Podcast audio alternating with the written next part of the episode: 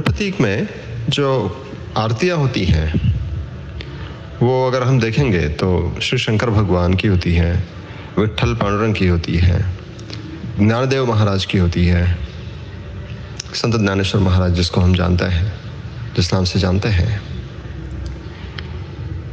दत्त गुरु की होती है।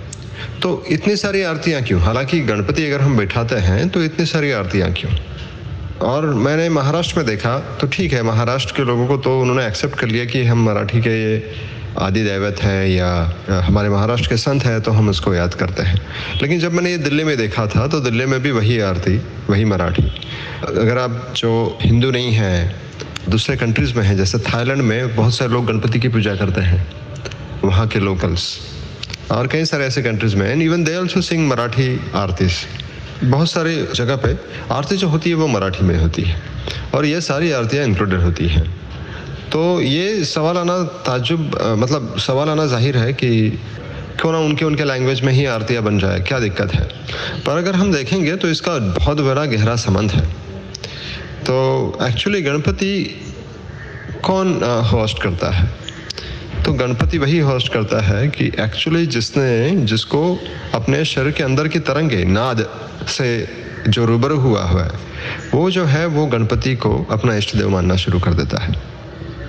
क्योंकि संत ज्ञानेश्वर महाराज ने पहले ही अपने ज्ञानेश्वरी के पहले ही ओवी में ओम नमजी आद्या, वेद प्रतिपाद्या, जय जय स्वसंवेद्या, आत्मरूपा, देवा तुची गणेशु। तो यही है, ये जो आत्मरूप जो है, ये स्वसंवेद्य जो है, और जो ये स्वसंवेद्य के साथ में जो रूबरू हो जाता है वही उसी को गणेशा कहा है। और ये हमारा श्री गणेशा वहाँ से शुरू हो जाता है।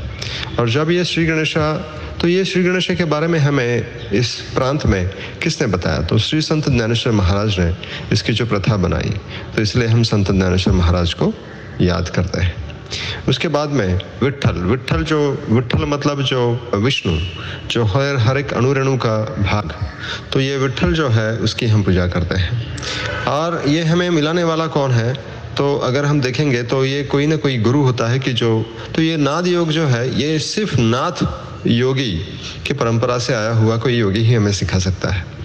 तो ये नाथ योगी मतलब आदि गुरु श्री गोरक्षनाथ आदि गुरु श्री मच्छिंद्रनाथ जो आदि गुरु से आए, वो सारे के सारे आदि शिवा से आए, इसलिए हम शिव शंकर को भी याद करते हैं। तो हो गए दत्त गुरु, शिव शंकर विट्ठल भगवान, वही पांडुरंग जी और हमारे संत शिरोमणि, संत ज्ञानेश्वर महाराज।